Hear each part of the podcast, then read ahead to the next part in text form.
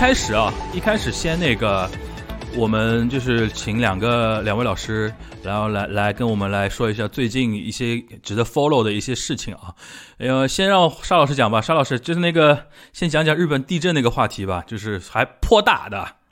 的确是因为我当时是晚上的时候是收到那个速报嘛，因为我手机上有那个雅虎 Japan 的嘛，他会他会给推给你速报，所以当时一看就觉得，哎，这个好像还蛮大的。然后后来正好是在东京，有些朋友也问了一些情况，他们当时也的确受到了蛮大的影响。很多人跟我的说法就是说是三幺幺以来可能是震的时间最长的一次，就甚至有人会觉得比三幺幺震的时间还要长。呃，所以说基本上这么规模。后来他基本上报下来也是那个在那个福岛方向嘛，然后当天就导致了东京部分地区的断电力的中断，因为它有一些呃发电厂，它碰到那个天灾人祸的时候，它会自动先拉呃先提前停机嘛，然后就会导致那个整个东京，我当时看了一下，二十三区基本上只有新宿大概电力供应还比较正常，其他地方或多或少都受到点影响。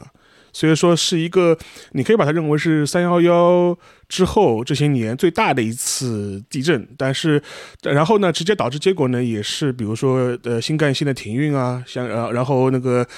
到今天为止，呃东京都呃周边都还发出呼吁，就号召大家节电。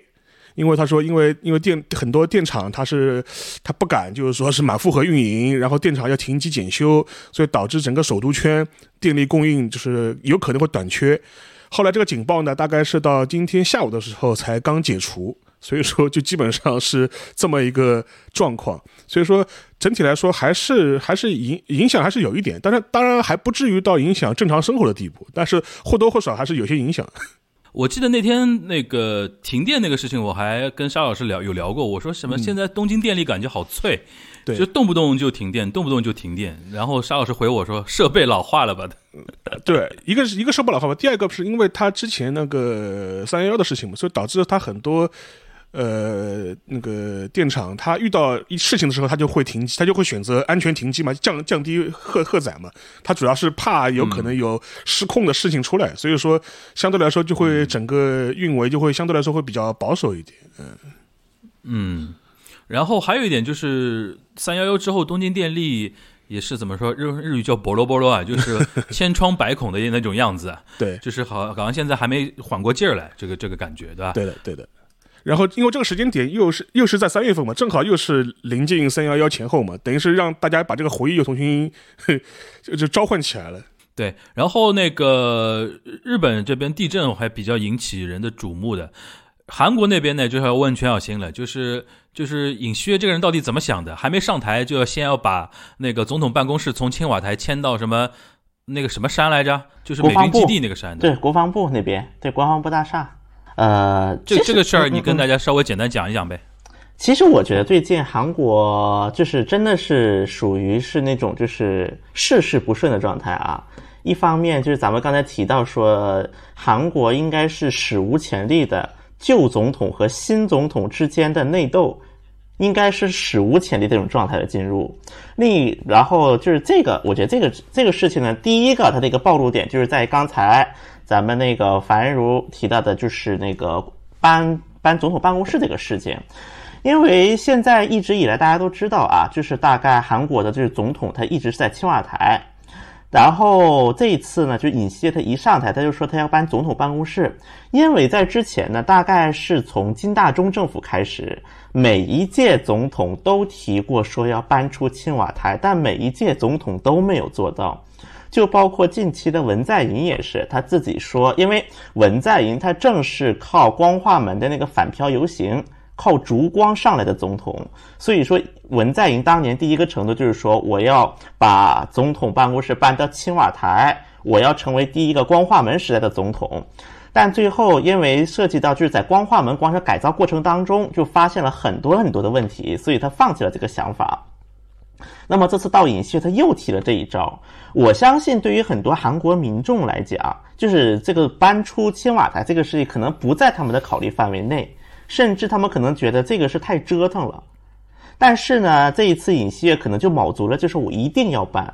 因为文在就是他要跟文在寅之前的总统做切割，是一种姿态。他现在他表姿态表得非常急，所以说他只要他一一当好了，好，他直接就说他要搬。那么当时给他两个候选，一个是外交部大楼，一个是国防部大楼。外交部大楼其实就是光化门，其实就是当年文在寅准备把他的总统办公室搬在的那个位置。所以说，因为之前文在寅也好，卢武铉也好，已经都做过无数次判定了。一个是费用太高，另外一个大家去过光化门都知道，周边呢楼又特别多，安保的都成问题。包括他一个总统办公室，它不只是一个总统办公室，他还有很多很多的一些，比如说地地下那个避难避难库啊，等等等等很多的设施，他需要一起搬过去。所以说这个，然后后来呢，还又提了一个，就是龙山区，就南山南山脚下的国防部大厦。然后后，然后当时呢，我就看韩国的新闻，就一直在说嘛，说尹锡悦一直在强调，说搬到国防部只需要五百亿，但翻到那个光化门需要一千五百亿，还有很多现实性的麻烦。所以当时我一看这里，我就觉得他绝对是要搬到国防部，他把光化门的外交部加只是相当于给自己找一个借口，只是相当于给自己找一个借口而已。不过呢，刚才我们就说到说到呢，因为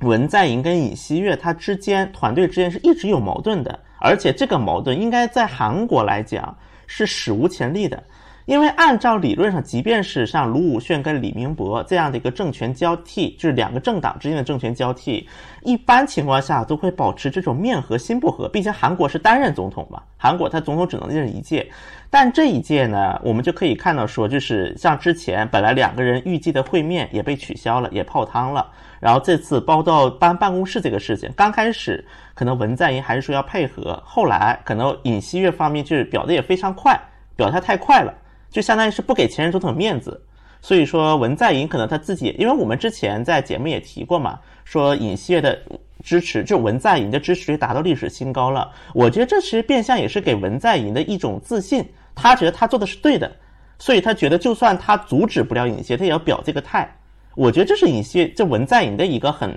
就是心态应该来讲，心态在发生变化。然后尹锡悦呢，他就着急要跟前任做切割，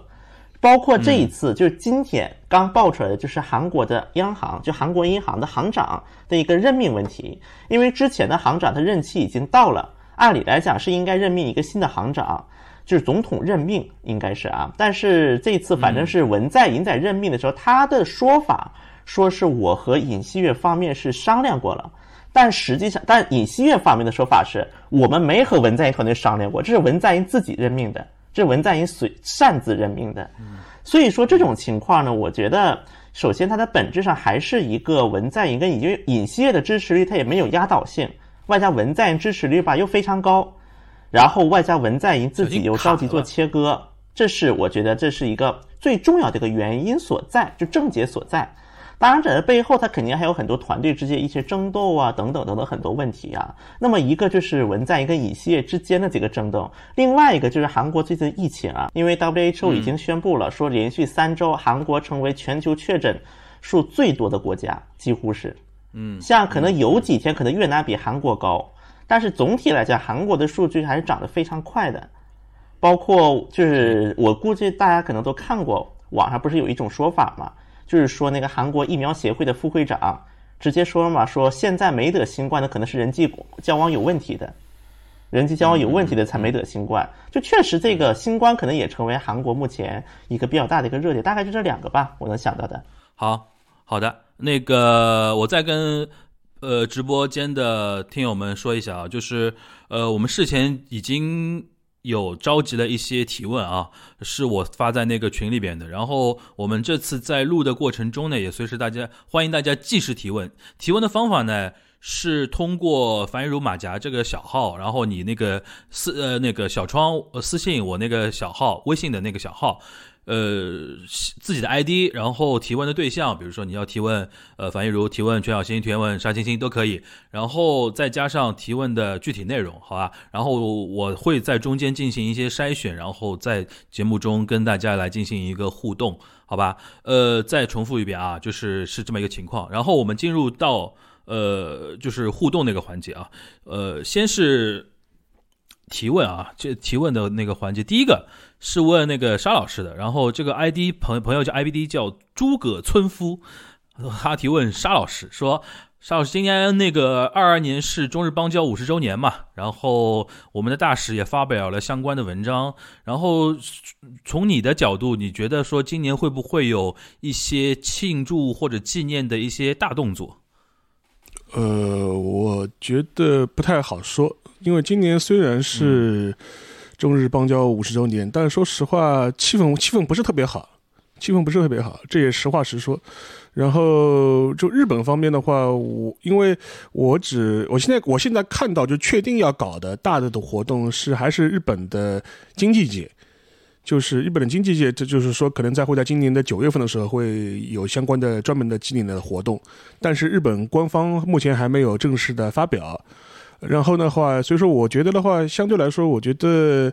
整个大的气氛呢，就是可能不是太乐观。这个这个呢，我觉得倒也不光是中日关系的问题了，这也跟跟一个大大的一个国际局势有关系。所以说，我觉得，呃，可能还要观察一段时间吧，因为这毕竟整个今年的正日子是在下半年，是在九十月份的时候。所以说，你也看这两这这呃这两三个月，呃，比如说政府层面上面会不会有一些比较好的互动，或者是有一些比较能够改变这个氛围的一个契机？呃，我今天刚刚看到的一条消息是那个岸就岸田文雄嘛。等于是呃，向中国领导的人就是致慰问电，就是关于那个空难的事情，就是那个东航空难的事情，他就说是以日本政府和日本国民的名义，都说致致慰问电，对吧？就希望能够呃，就是能够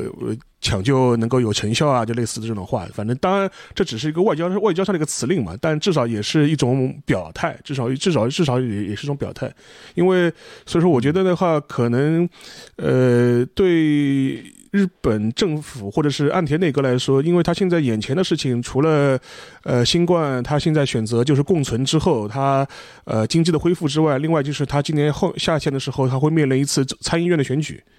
所以说，我觉得，所以说现在的你现在看听到的日本国内有一些比较，呃，神神叨叨的，或者是些比较呃比较过激的一些政治上的、外交上的言论，很多人也是在为这次选举是在造势。所以说我我更多是从这个理这个角度去理解他了。所以说我所以说我觉得可能等到今年初夏的参议院选举过后，可能呃双方可能会有一些机会窗口，但这个情况要怎么看？我觉得。还是有待观察吧。就是我是我个人是悲观中带着乐观，但乐观中是充满了悲观。就就就，行。然后第二个问题啊，呃，提问的听友叫风寒，也是还是提问沙老师啊。就是这两天因为呃俄罗斯停止了对日那个和平条约谈判嘛，嗯，呃，然后他就想让沙老师说一说这个谈判的前世今生。我不是专门研究日俄关系史的，所以说我也谈不出呃非常专业的这种看法，但我可以。提供一些视角吧，就是，就比如说北方四岛问题，其实围绕日俄和平谈判的一个根本问题就是北方北方四岛问题嘛。北方四岛问题其实有一个非常大的一个牵扯的点，其实这个呢你也能看出来，就说是之前的苏联和现在的俄罗斯方面，他对自己国土安全的这种担忧程度了。因为我看到过一种说法，就说是双方在北方四岛问题上陷入一个僵局的一个很大理由是说，就是莫斯科方面曾经提出来过，就是说一个说法，就是说。我们可以考虑，就是北方四岛归还，或者是北方四岛的两岛归还，但是有一个前提条件，就是日本政府必须承诺，我们归还之后，呃，你不会在上面设置军事基地，尤其是尤其是美军的军事基地。但说实话，由于日美安保的这样一种特别的体系，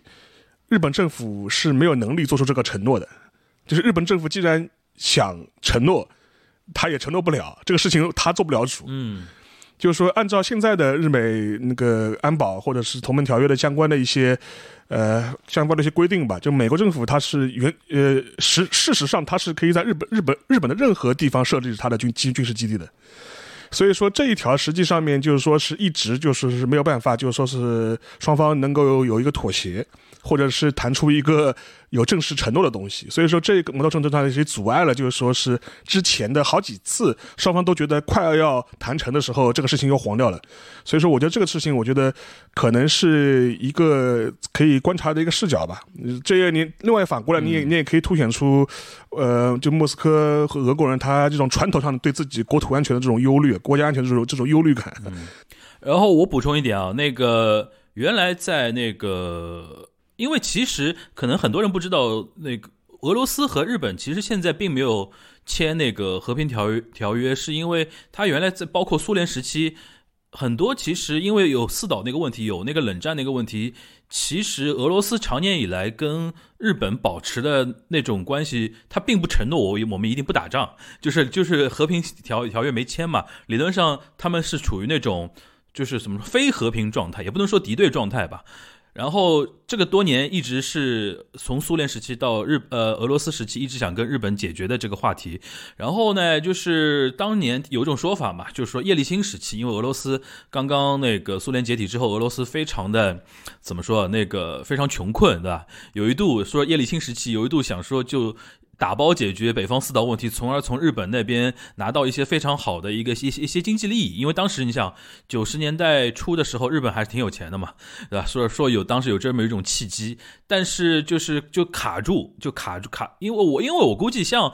因为像可能像美国也不太愿意说俄罗斯跟日本就那么快的和好，或者就签一个非常。条件非常好的一种和平协和平协议，这个这个结合现在的时事，大家可能更能理解这一点啊。就是反正就一直卡着，等到普京一上来的时候，就是他在这一块就相对强势一点。你像我记得当时他做总理的时候，梅德韦杰夫做总统的时候，还有什么还登岛啊？就是就是北方四岛，他还登登上岛去视察或者怎么样。所以说就是再加上呃。呃，再加上日本那边嘛，就是也是逐渐右倾嘛。就觉得说啊，两岛不能接受，对吧？还两岛不能接受，要还就四个一起还，然后怎么怎么样，就导致这么多年一直卡在那个地方。但是呢，因为有有一位首相叫安倍晋三，就是安倍晋三，对吧？前两天他不是又出来了嘛？就是接受采访说，哎呀，我跟普京多熟的，我跟他见了三十多次的。然后在那个节目上面说，他说，呃，就是主要还是指责那个俄俄俄就普京那个发动战争的事情。但是话里话外呢，就显得说，哎呦，我就是就有点。懂王那个意思嘛？世界上没有一个人比我更懂普京那种感觉，对吧？就是其实这次俄罗斯停掉日俄的那个和平谈判的整个谈判停掉，其实对于日本呃有有有点伤的，尤其对于像安倍晋三这样的人，因为他是一直觉得说这也算他的一个一个政绩之一吧。是这样的一个停掉之后，其实蛮闷的。然后我看岸田文雄第一时间在国会的一个。一个怎么说呢？一个反应看得出来有点气急败坏，对吧？气急败坏，但是也有评论家说嘛，就是你既然跟进了美国的制裁，这种东西就是在想定内的一个反应，对吧？俄罗斯也不是吃素的，对吧？所以说这个东西我觉得要看要看，然后反正那个那头问题不解决，俄乌问题不解决，日俄问题也不可能那么快解决，这个都是衍生的一个问题。不过说到这里啊，我也想简单提一点啊，因为这次就是。呃，就是俄罗斯和韩国之间的关系，我觉得挺有意思的。其实挺有意思，双方的一个关系，一直以来出现的，包括在这一次俄乌局势当中，韩国的战队一直我觉得特别有意思。因为刚才咱不是沙老师啊，包括法老师都是提到了说，就是那个日，就是只提到了，就是九十年代日本当时是尝试通过经济援助的方式与俄罗斯解决这个问题。叶利钦时期，其实之所以这个计划没有成，有一个原因是因为当时韩国人在中间就是有，也不叫介入吧，当然是韩国人相当于是给俄罗斯提供了一种替代方案。因为其实这个事情也很简单，因为大家知道吗？八八年汉城奥运会。汉城奥运会差不多那个左右的时候，当时韩国的上台是卢泰愚，是卢泰愚的时期。当时韩国说提出要北方外交，因为他韩国当时有一个诉求，就是要彻底和在朝鲜的竞争当中彻底站上那个有利的一面，就是趁着这个冷战这个解消解的一个时期。所以说当时九零年就是韩国和苏联建交嘛，然后苏联建交的时候，韩国当时是答应向苏联提供那个经济合作的，就经济援助。而且这个经济援助在当时的一个时代背景上来看，确实也是给世界造成一定冲击的。应该来讲，也造成了一定冲击。结果呢，韩因为韩国那一段时间也是一个经济发展一个快速增长的时期，而且韩国和俄罗斯觉得不像日本这样，它存在这么一种历史问题，就是最多就是韩国当时只是希望说在朝鲜问题上，可能希望能够就是让俄罗就是至少不要俄罗斯或者是苏联也好，不要抬杠，不要给韩国抬杠，他是出于这样一个外交目的来做这个事情的。结果呢，就是俄罗就后来苏联就就解体，苏联解体之后，然后就俄罗斯当然经济不行，所以说韩国当时就搞了一个棕熊计划，就所谓的啊所谓的棕熊计划，就是这个棕熊计划其实很简单，因为俄罗斯当时还不上钱了，就韩国有一些贷款俄罗斯还不上，所以就用武器抵债，做了一个武器抵债的方式。就是相当于是用一些俄罗斯的一些陆军武器或者是一些直升机来，就是给那个来向韩国提供这些武器，然后用这个方式抵债，抵掉了很多债。然后因为当所以说现在韩国韩国的就是那个国防武器当中有一小部分是受了当年苏式武器的影响，有一小部分的在其中，因为当时韩国是引进了大概三百辆苏式的坦克。因为当时，当然这个也是时代背景，因为俄罗斯当时真的很穷嘛，而且当时的这个棕熊教也不是说全部都给武器，而是相当于俄罗斯方面给韩国打了五折，打了五折的方式，就是所以所的市场价五折，然后这个市场价五折的方式，然后这个剩下的这个钱就用来支付他们，那相当于韩国还付了剩下一半的钱，那么拿剩下一半钱来支付就是他们本国的就俄罗斯的一些就是武器厂啊这些工资之类的。所以说，从这个事情来，所以说这个是韩国和俄罗斯交流的一个前提。甚至呢，我看也有一些韩国的一些就是军事学家，他们认为说，之所以后来俄罗斯在就是朝韩问题上面介入一直不是很深，跟这个也是有一定的关联在其中的。包括其实到后来普京时期啊，我们也可以看到，韩国和俄罗斯一直是有一个来往在。包括在前段时间，俄罗斯卫星疫苗引进的一个问题上，因为韩国后来是做了代工厂，相当于。韩国，然后包括在后来那个韩日之间稀土争端，俄罗斯一度也是想介入的，说跟韩国这边找韩国说，就是我把一些我们的不是不是稀土，不，sorry，不好意思，就是那个材料，就芯片材料的问题的时候，也是提过一些相关的一些提议。再包括呢，这一次那个到俄乌局势这个事情，其实给我感觉韩国可能也是因为总统要换人的原因啊，就感觉一直磨磨蹭蹭，他们的制裁出的很磨磨蹭蹭。就可能今天出一下，明天出一下，后天出一下，因为包括当时那个在全球大的那个科技巨头在退出俄罗斯的时候，当时韩国的 LG 和三星，它只是用了一句，因为因为运输问题，所以我们暂时不生产东西了。他也不说撤，也不说不撤，就说我们暂时生产不了东西了。当然，这个背后也是可能是也是因为说。韩国一直想当局外人，在这个事态当中，这是第一点。第二点就是韩国，它确实因为三星和 LG 的产品，它本身在俄罗斯的市占率也摆在这里，它还不像比如说一些西方企业，它可能受一些汇率差呀等等，它会面临很多巨大的损失。所以我觉得这一系列的一个交往史，我觉得倒能够看到说，韩俄罗斯和韩国这两个国家之间它的一些交往史，以及这背后可能一直到现在所带来的一系列的影响。哎，我我插我插一个问题，我插一句就是，呃，就是关于北方或者是日俄的相关话题，其实有兴趣的话，大家去可以看一部漫画，叫那个《忧国的拉斯普京》。然后拉斯普京我们都知道是妖僧嘛，就是末代沙皇的妖僧的。但是这个这这个故事不是讲拉斯普京的，他是讲一个日本外务省的官员，他是怎么样抱着一腔爱国热情，然后投入对俄外交，然后后来又去又卷入了外务省内部的这种内斗的这种权力斗争的。然后他的作画者是那个伊藤润二。所以说啊，呃，就画那个恐怖漫画，恐怖漫画。他那，但是他这个事情是有一个真人真事改编的。他也，但是那个漫画还蛮有意思，大家可以去搜一下，叫《忧国的拉斯普京》。如果对对那个俄俄我这个日俄关系或者是北方四岛问题感兴趣的话，可以去找来看一看。嗯嗯，好，下一个问题啊，呃，ID 叫詹一美的老婆。然后他其实本来第一个问题想问沙老师和全小新关于那个日韩那个防疫的那个事情，但是那个因为全小新刚才已经说过了，就是我们让沙老师补充一下日本现在那个疫情怎么样。反正我的感觉好像是比之前那个暴涨又又缓和了很多的感觉。但即便缓和，也基本上也是也是几千上万的这样新增嘛。但但总体来说，就基本上是属于就恢复正常了，就恢复正常。他一边一边一边管你新增，但另外一方面就是恢复正常了，因为他一个嘛是他觉得。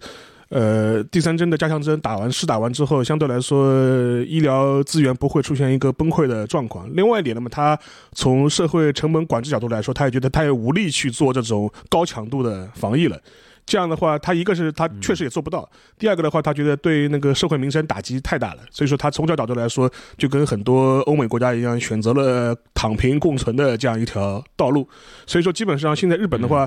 呃，所有的场所基本上都是恢复疫情前的状态了。呃，就比如说你去看戏、演出场所，然后演出场所基本上也是恢复到满员的状态，唯一的区别就是说是你要戴口罩。你不能打 call，就是除了这两条之外，就基本上都 OK，都没都没什么太大问题。就所以说，然后我跟一些在日本的一些人聊嘛，他们基本上状态也是属于这种啊，反正就就这么着了，就是 就就这么着就这么着了。所以说，所有人的心态都是属于都比较都已经就是已经把这个事情就是尽量不把这个事情当当做个事来看，就基本上是这样一种状态。嗯，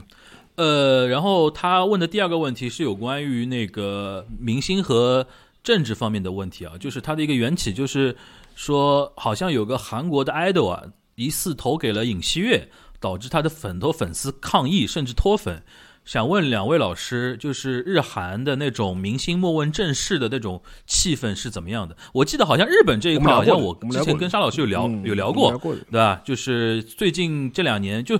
平总体上还是很冷感，但是这两年有一些愿意更多表达自己政治立场的明星会呼吁大家都去投票，对，是这么一回事吧？是是，你要不再再再补充两句？就是我们去年就是聊那个他们众议院选举的时候聊过嘛，就是有一些日本的呃新生代的明星，他们会集起集资，以个人的名义去拍了一个广告。然后当时广在广告里面还还强调，就是说，呃，这个事情不是不是政府或任何机构委托我们去拍的，是我们出于我们自己的一些责任感，就是自发去拍的，就基本上是这样一种状态。但是总体来说，日本嗯娱乐界明星不太会对政治问题发表一些相关的看法，很少极少，就是有的话基本上。他可能更多是有一些左倾的一些倾向，有这样一个传统。一般原来因为比较左嘛，就是就是从五六十年代开始，可能会有这样一批人，但相对来说很少很少。就是主流的娱乐明星一般不大会对这政治问题发表什么议论，很少。而且发的发的话，就基本上，呃，也都是这种很无关痛痒的话。就比如说，哪怕像这一次。呃，俄乌的冲突，乌克兰问题，就是我看的最多的啊，世界和平，对吧？World Peace，都是 Love and Peace，对，都是这种话会比较多一点。当然，除非有一些是极个别的一些一些小说家或者是一些导演，这种这类似这种人物，可能会话会比较多一点，就是说是自己的观点会更鲜明一点。但是普通的流行明星基本上不太会对这种事情发表什么自个人看法的。嗯。好，小新你来说一下吧。好像那个 idol 叫 Somi 对吧？然后你大概说一下，就是韩国国内那种娱乐明星对于国内政治，比如说投票和国际政治，比如说这次俄乌的这些都呃评论有没有？我首先我觉得韩国的整体个艺人，他就是面对政治是一种非常复杂的状态，他的心态是非常复杂的。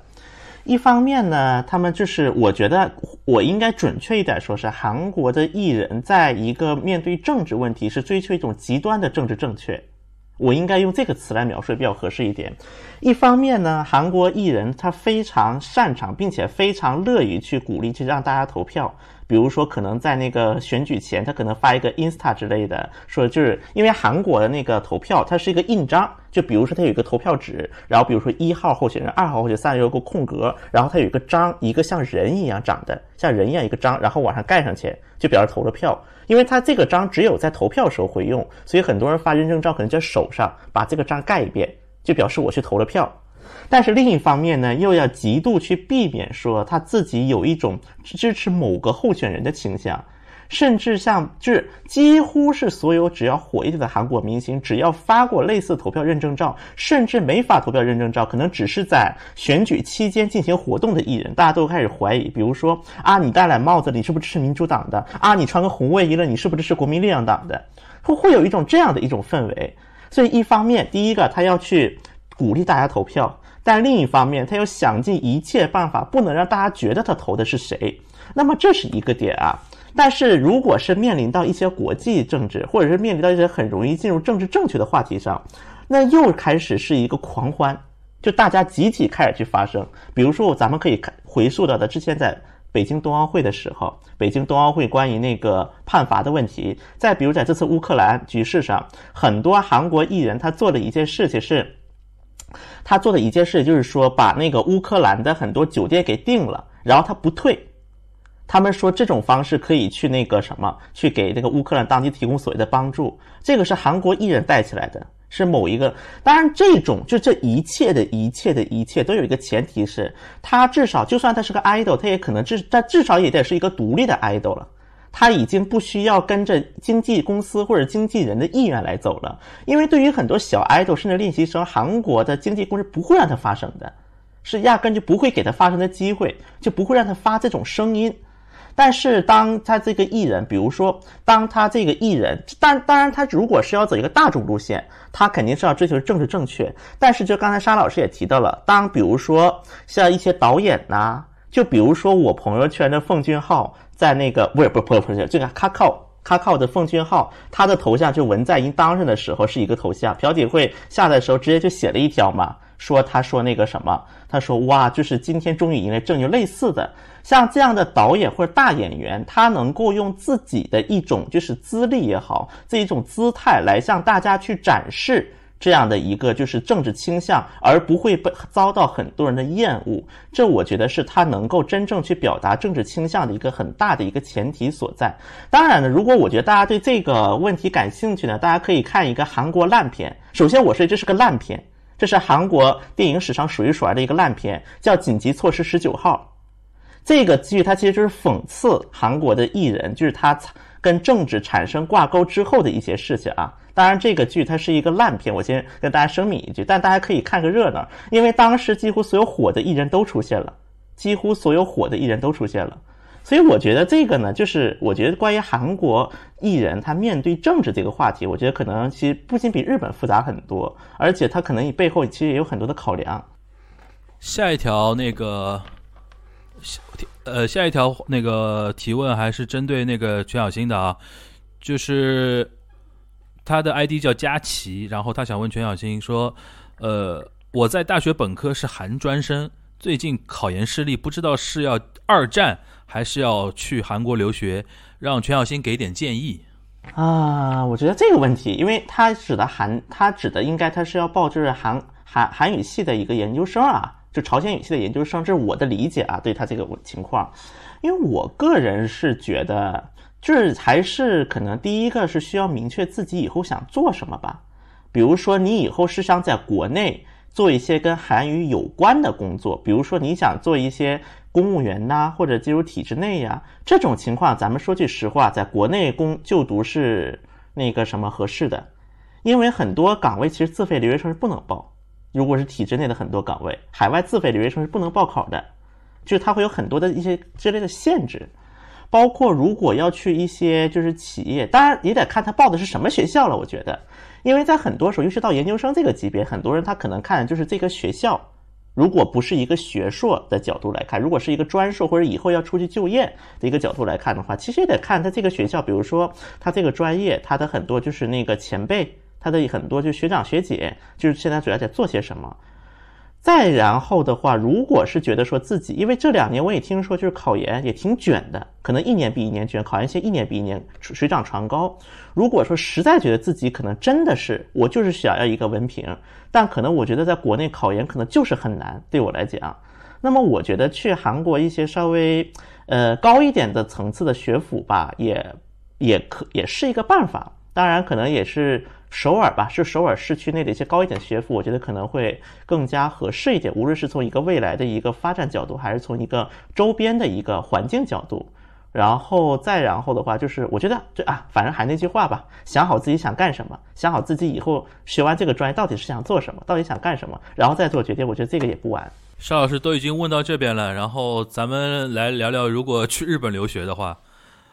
如果因为这两年，其实我听到一些朋友啊，或者是朋友的小孩，他可能也会面临这个问题嘛。因为这两年日本国民一关，很多本来要去日本留学的人，都是整个计划全都被打乱了嘛。所以说，这个其实打击还是挺大的。所以说，我觉得从这个角度来说的话，我觉得还是蛮值得同情的。这样这批。呃，这个这个时间段的留学生，然后日本国内其实很多的意见反弹也很大，一个是一个是大学，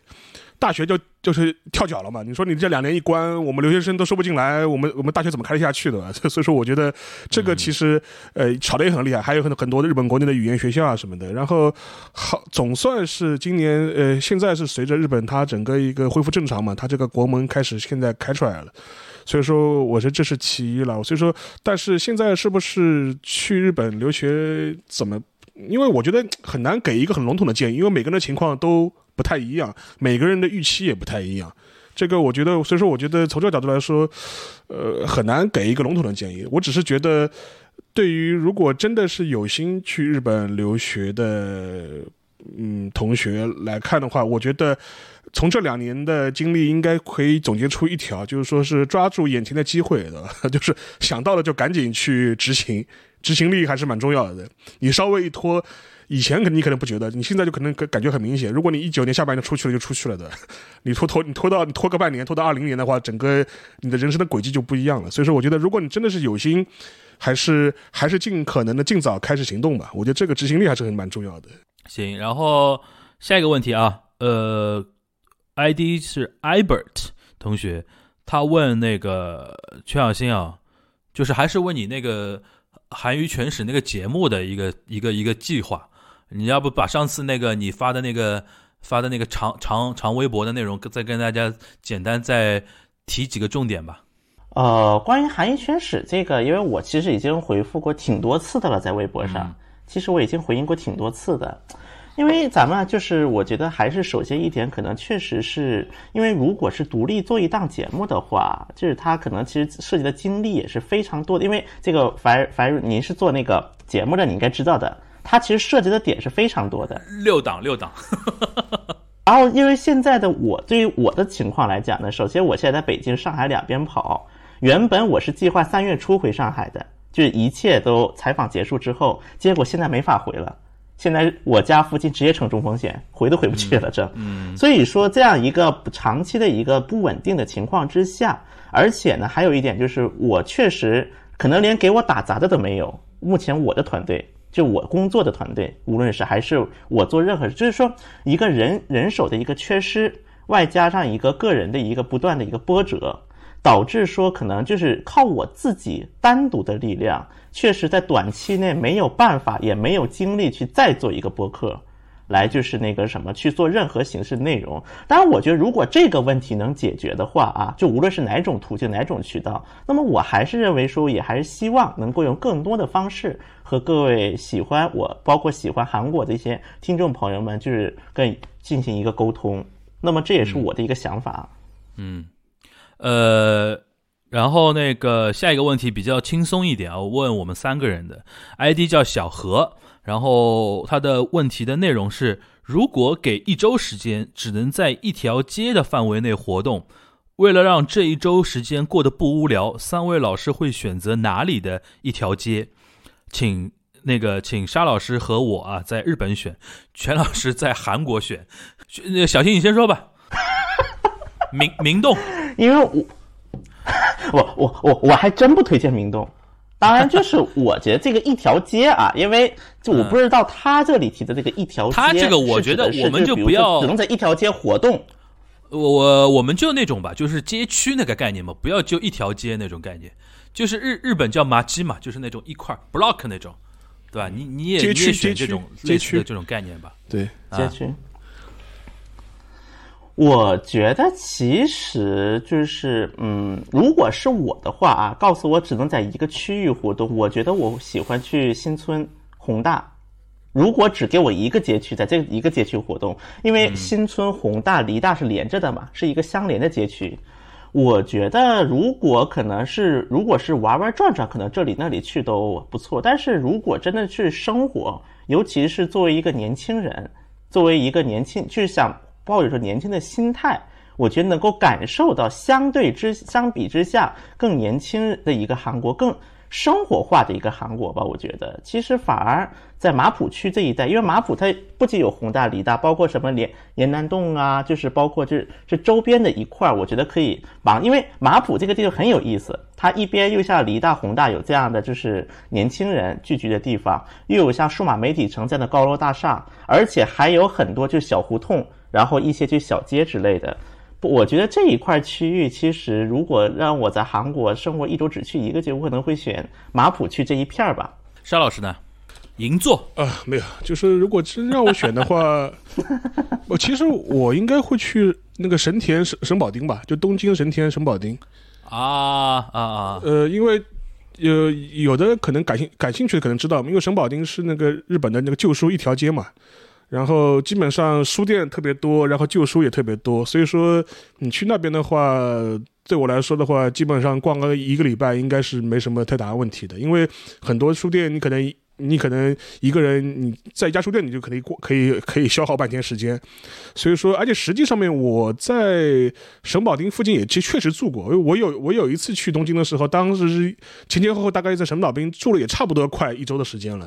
呃，所以说，我觉得那一部分的话，就是说是一个嘛，你是一个爱书的人，你喜欢你喜欢淘书的、淘旧书的，那那边的话应该是一个天堂吧，因为各种，而且而且是不光是日文书了，中文书也有，然后甚至是很多的英文的书、外文的书、西文的书也都也都有。所以说，一个爱书人的话，那边肯定是一个天堂，而且肯定是逛不腻的。这第一点。第二点的话，神保町附近其实。呃，吃饭的地方也挺多的，就是说是一些比较好的一些老牌的一些呃吃饭的店也都非常多，也能满足你的这种饱，就是就是美食的这种爱好。然后同时呢，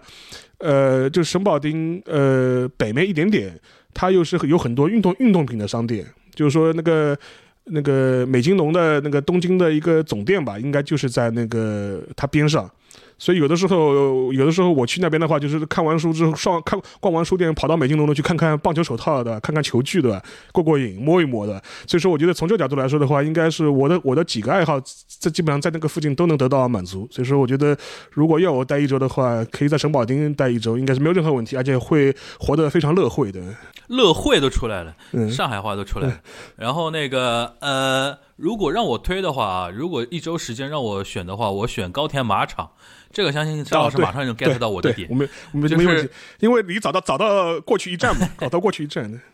对对对对对，高田马场，高田马场离那个我原来那个早稻田很近嘛，有一个有一个什么好处呢？因为高田马场它因为早稻田是一个人很多的一个学校，所以说高田马场很多吃的、喝的、玩的都是面向大学生的，对，其实都很便宜。吃的喝的，比如卡拉 OK 啊什么的，然后各种什么好吃的那些店其实都不贵，然后东西也很丰富，呃，然后呢，就是有一点，如果你那周呢想进行一些文化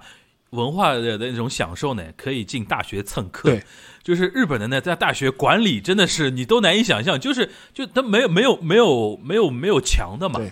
吧？这个。沙老师去过就知道，除了那个东大那个什么鸿门什么的，感觉还有一点那种森严的那种感觉。其实像早稻田什么，你跑到那个地方啊，这里已经到早稻田了那种感觉，就是完全没墙。然后什么我们那个三号楼啊、几号楼啊、法学部、政治政经学部的楼里边哪个教室，你自你如果听得懂日语就进去蹭课嘛，对吧？然后说不定能碰到那个这个领域的一些大牛的老师在那边上课，对吧？然后如果运气好的时候碰到什么学生季、学员季、马自立，哇！啊，那个我那个大学的那个学员季，那疯了就疯玩对吧？然后那个各留学生也多，然后可以各种大呃，就是马路马路上可以搭搭讪的。而且而且，如果你去高田马场半夜的话，可以经常看到醉倒在街头的大学生的躺尸躺尸的躺尸。就高田马场站吗？对。高田马场站那个前面，前面那个前面那个呃车站前面有一个呃 e 里嘛，就哦不也不叫 e 里，它应该其实就是一个像站前广场一样的。很多晚上没赶上那个末班夜车，然后去什么去酒吧，然后去那个居酒屋联谊，连了连了很很晚，对吧？然后喝酒喝很多，然后就躺躺在那个地方，就是。各种各样的学大学生喝醉的那种怪怪的样子都有，就看看动物一样的那种感觉。就是整高田马场还是蛮好逛的一个地方。然后我记得我在当年在的时候，不知道现在这个地方还在不在，是有一个很很小的一个电影院，经常放一些老的那些嗯艺术院线的一些电影什么的。然后两部连看、三部连看，一千日元，对，就是等于是你要增个呃，就是整个通宵或者说通宵场的也有，然后怎么怎么样也有，就是各种各样的这种学生学生城，他是真正做到大学城的那种感觉了，啊，就是这是我是想推荐的一个，呃，然后下一个问题啊，下一个问题叫西西敲，他是写的是那个汉语拼音啊，呃，然后他问全小新，就是讲那个刚才讲到那个尹锡悦硬要搬那个搬那个青瓦台那个事儿啊，他说好像是说听从了某位大师的一个建议，就他就很他就很好奇，怎么日本 啊不是日本那个韩国那个政治人物身后老是有那种大师和那种什么呃邪教的那种身影出没的，就让让你来呃说一下。首先，这位肯定是自媒体看多了。对，自媒体看多了，这位对，肯定是。对，其实啊，但是有一点，我觉得，首先在韩国，就是信仰这个所谓的信仰啊，当然我们把什么算命爷，如果把它包括到信仰的范畴内来看的话，就是首先大家如果看韩国政客的简历，会发现一个问题，就是韩国的政客几乎没有无教。虽然在韩国的人口统计当中，无教人口近百分之五十，但实际上看政客的简历的话，几乎没有没有宗教的。就是可能，比如说有的是信基督教啊，有的是佛教、天主教等等等等等。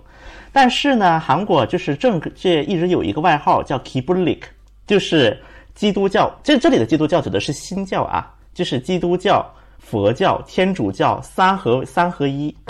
有这么一个外号，就是这说的就是说，虽然我可能平时信的是 A 宗教，但在选举季，我为了去拉拢人心，我可能 B 宗教、C 宗教也要涉猎。这也其实就是为什么什么所谓的新天地呀、等等这些宗这些所谓的宗教们，它能够在韩国的大选期间等等选举期间不断出没的原因之一。因为对于这些政客来讲，他们是需要拉票，那么拉票他就会拉到很多宗教设施来。那么可能因为其实所谓的所谓的很多邪教，它其实反而就是这个，当然其实比喻不太恰当，有点日本的那个创家协会、创家学会有一点这种感觉。就反而他的票的一个动员力是更强的，所以有些政客他会想到像新天地这样的宗教去找他们去，就是得到他们的支持。那么这是第一个方面，我是想说的。第二个方面，就之所以会有很多所谓的算命啊大师，我觉得到头来还是韩国政客的一个不安感，因为咱们也说过，虽然说可能总统魔咒有点过了，但在韩国做。政客他确实很容易会面临很多很多奇奇怪怪的攻击，甚至可能会面临牢狱之灾等等等等。那么很多人他其实也是把这样的一种慰安或者是寄托放在了很多神牛鬼蛇神身上。就比如说像朴槿惠之前就是在朴，就这个上期我们节目讲过啊，就水仙花，他跟女僧人水仙花的故事。再包括了这一次那个什么什么西什么西月大韩星西月王。等等这一切的故事，我觉得这都是一个它的一个延展。所以到头来看，那么青瓦台这个搬迁当中到底有没有风水的缘故？我觉得如果完全没有，应该也是假的。完全没有的话，如果说是，嗯，因为大家一直包括很多的那些风水大师也都说青瓦台风水不好，这是很多风水大师也说，包括那个金建熙就尹锡的妻子在通话当中也说过。但这个风水它是否能够占一个搬迁的一个主导因素？或者是一个决定性因素，我对这个还是打问号的。嗯，行，那个下一个问题啊，这个 ID 叫幼爹同学，呃，然后他是问我和那个沙老师的啊，呃，一个也是一个轻松的话题，呃，日本人吃寿司有没有什么特别的讲究？各个地方有没有什么不同的吃寿司的风俗？谢谢。就你先你答呗，我补充。这个我觉得，呃，我我倒是想说，就是说。呃，首先那个这个这个应该是热知识了，就是现在因为尤其像上海这边，现在因为寿司店特多，然后都是那种已经卷到什么 omakase 什么上上次不是有个什么中餐日中餐什么的，然后惊呆了的。中餐日做，哎的惊呆了。然后呃，这个热知识是什么呢？其实是江户前，所谓的江户前 edomai 就是东京式的东京 style 的那个寿司，传统上是没有所谓三文鱼的嘛，因为。就是东京湾不产三文鱼嘛，就是所以说一般来讲的话，呃，如果大家以后有机会去日本的话，它号称。江户前，然后出来的给你一个什么三文鱼男刺身什么的，什么那个陀螺萨蒙什么的，然后你就可以摔摔摔筷子的，骂他，你是莫能加奈斯干那种感觉。然后还有一个点，我记得是在那种呃山里呀，还是那种鸟取那种地方，因为。大家好像感觉日本是一个岛国嘛，就是，但是其实，在古代的时候，交通没有那么便利的时候，它偏向于中间一点的国土，其实并没有那么多渔获，甚至说一年到头也吃不多，吃不到什么鱼的。所以说，它有很多一些内陆一点的地方，它传统上的那种寿司都是那种。腌制过的鱼的品种会比较多一点，比如说醋腌啊，或者是盐腌的一些所谓的那种哈勾子洗，就是就是像便当盒。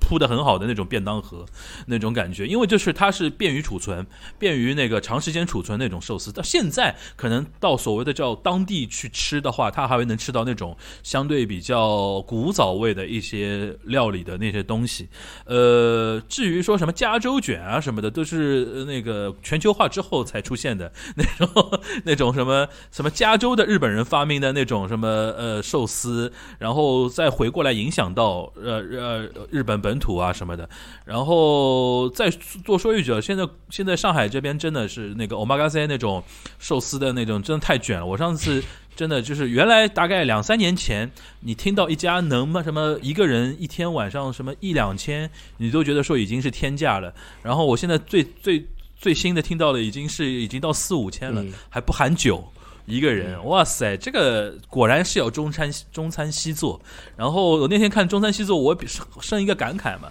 就是其实还是那句话，我觉得。呃，中餐韩料和日料里边，还是日本料理把自己的品牌形象和那种自己的调性打造的相对比较成功，所以说导致它的单价是在这三个国家的传统料理里边是比较高的。啊，那个沙老师来补充一下吧。就是其实我们之前呃有过一次那个活动，就是有呃有本书的活动叫新天地的，对对，就是那个四口吃遍江户嘛。是因为当时其实也聊到过这个问题，因就是我们现在很熟悉的。那个寿司的形式，啊实际上是一个非常新的东西。你不要把它想象成一个非常历史悠久的东西。我举个例子嘛，因为前面樊如也提到了，就是说。呃，在保鲜冷藏技术就是说是普及之前，你是不可能去像我们现在这样去吃寿司寿司的，不可能，因为你无法保存嘛。所以说，现在你看到的一些传统的这种所谓江户前的这种寿司的做法，实际上是非常新的东西。就基本上可能是十九世纪以后的才慢慢慢慢开始普及开来的，在此之前绝大部分都是香寿司，就是 大绝大部分都是香寿司。所以说，呃，从这个角度来说呢，就是说是，嗯，我们现在很熟悉的一些日餐的一些形式，都是可能最近这五六十年才慢慢慢慢成型的，然后才仪式化的。所以说，我觉得这这是一点了。第二点的话，就是说，像我们开 C 我们开 C 这种东西，说实话，我跟日本人也聊也聊过，他们说实话。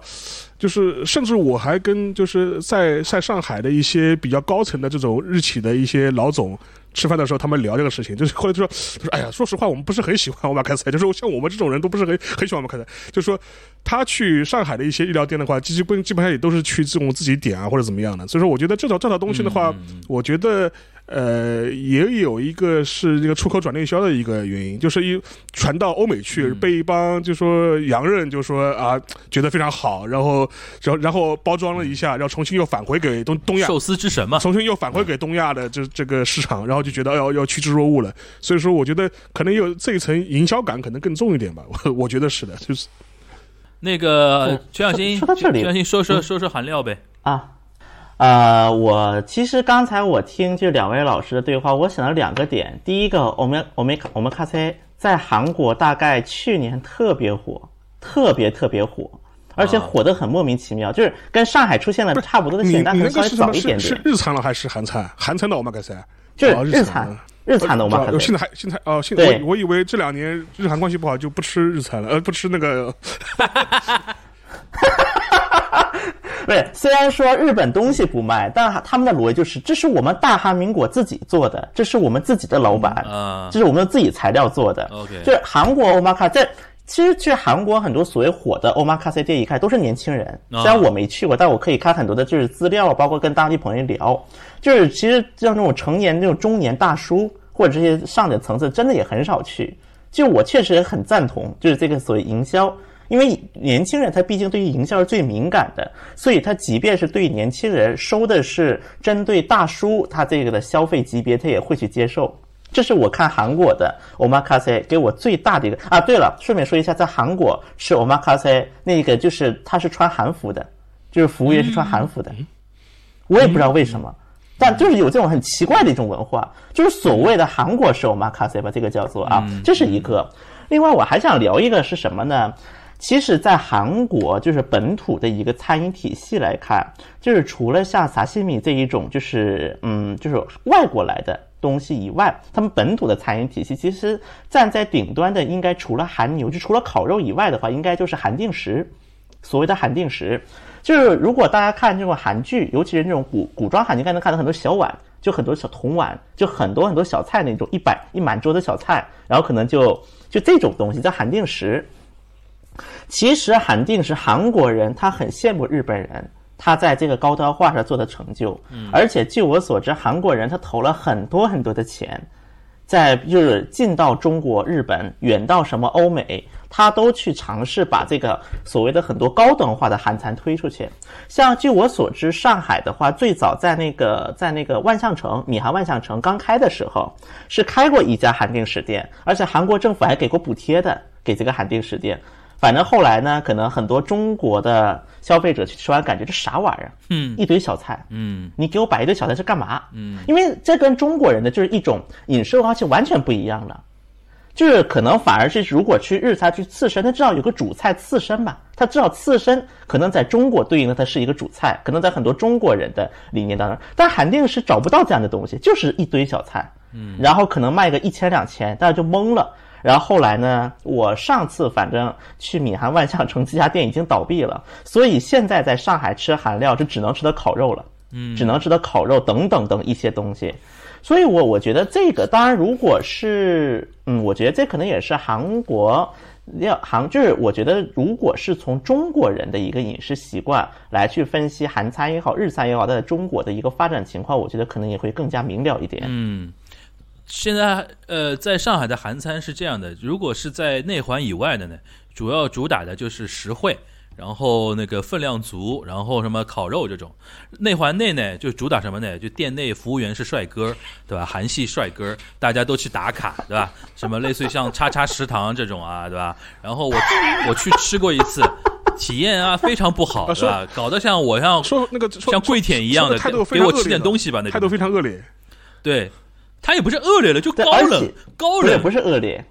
他是高对冷，，而且那种店它是按照网红，就是那种店我去吃过的，什么黄埔啊，包括卢湾呐、你不要把名字说出来，也开了一些？不要把名字说出来，不要把名字说出来。anyway，这个嗯反正就懂，反正就那些店我也去过几次，嗯说拉着我打卡，然后去了就感觉，嗯我说句实在话，这做的啥玩意儿？当时这是我第一句话，做的啥玩意儿？这是中餐还是韩餐？嗯，这到底是个中国菜？最后我得出一个结论，这是网红料理。我们给它再起个名叫网红料理，就这个既不是中餐，也不是韩餐。